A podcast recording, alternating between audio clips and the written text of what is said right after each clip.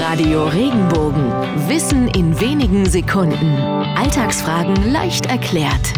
Warum sind eigentlich aller guten Dinge drei? Wenn man etwas zum dritten Mal versucht oder macht, dann klappt es meist auch. Davon sind viele überzeugt. Ursprünglich wurde mit den Dingen wohl Ting gemeint. So hieß eine Volks- und Gerichtsversammlung bei den Germanen. Wenn ein Angeklagter nicht vor Gericht erschien, musste er erst dreimal geladen werden, bevor er auch in Abwesenheit verurteilt werden konnte. Irgendwann ist eben auch mal gut. Oder besser, aller guten Dinge sind eben drei.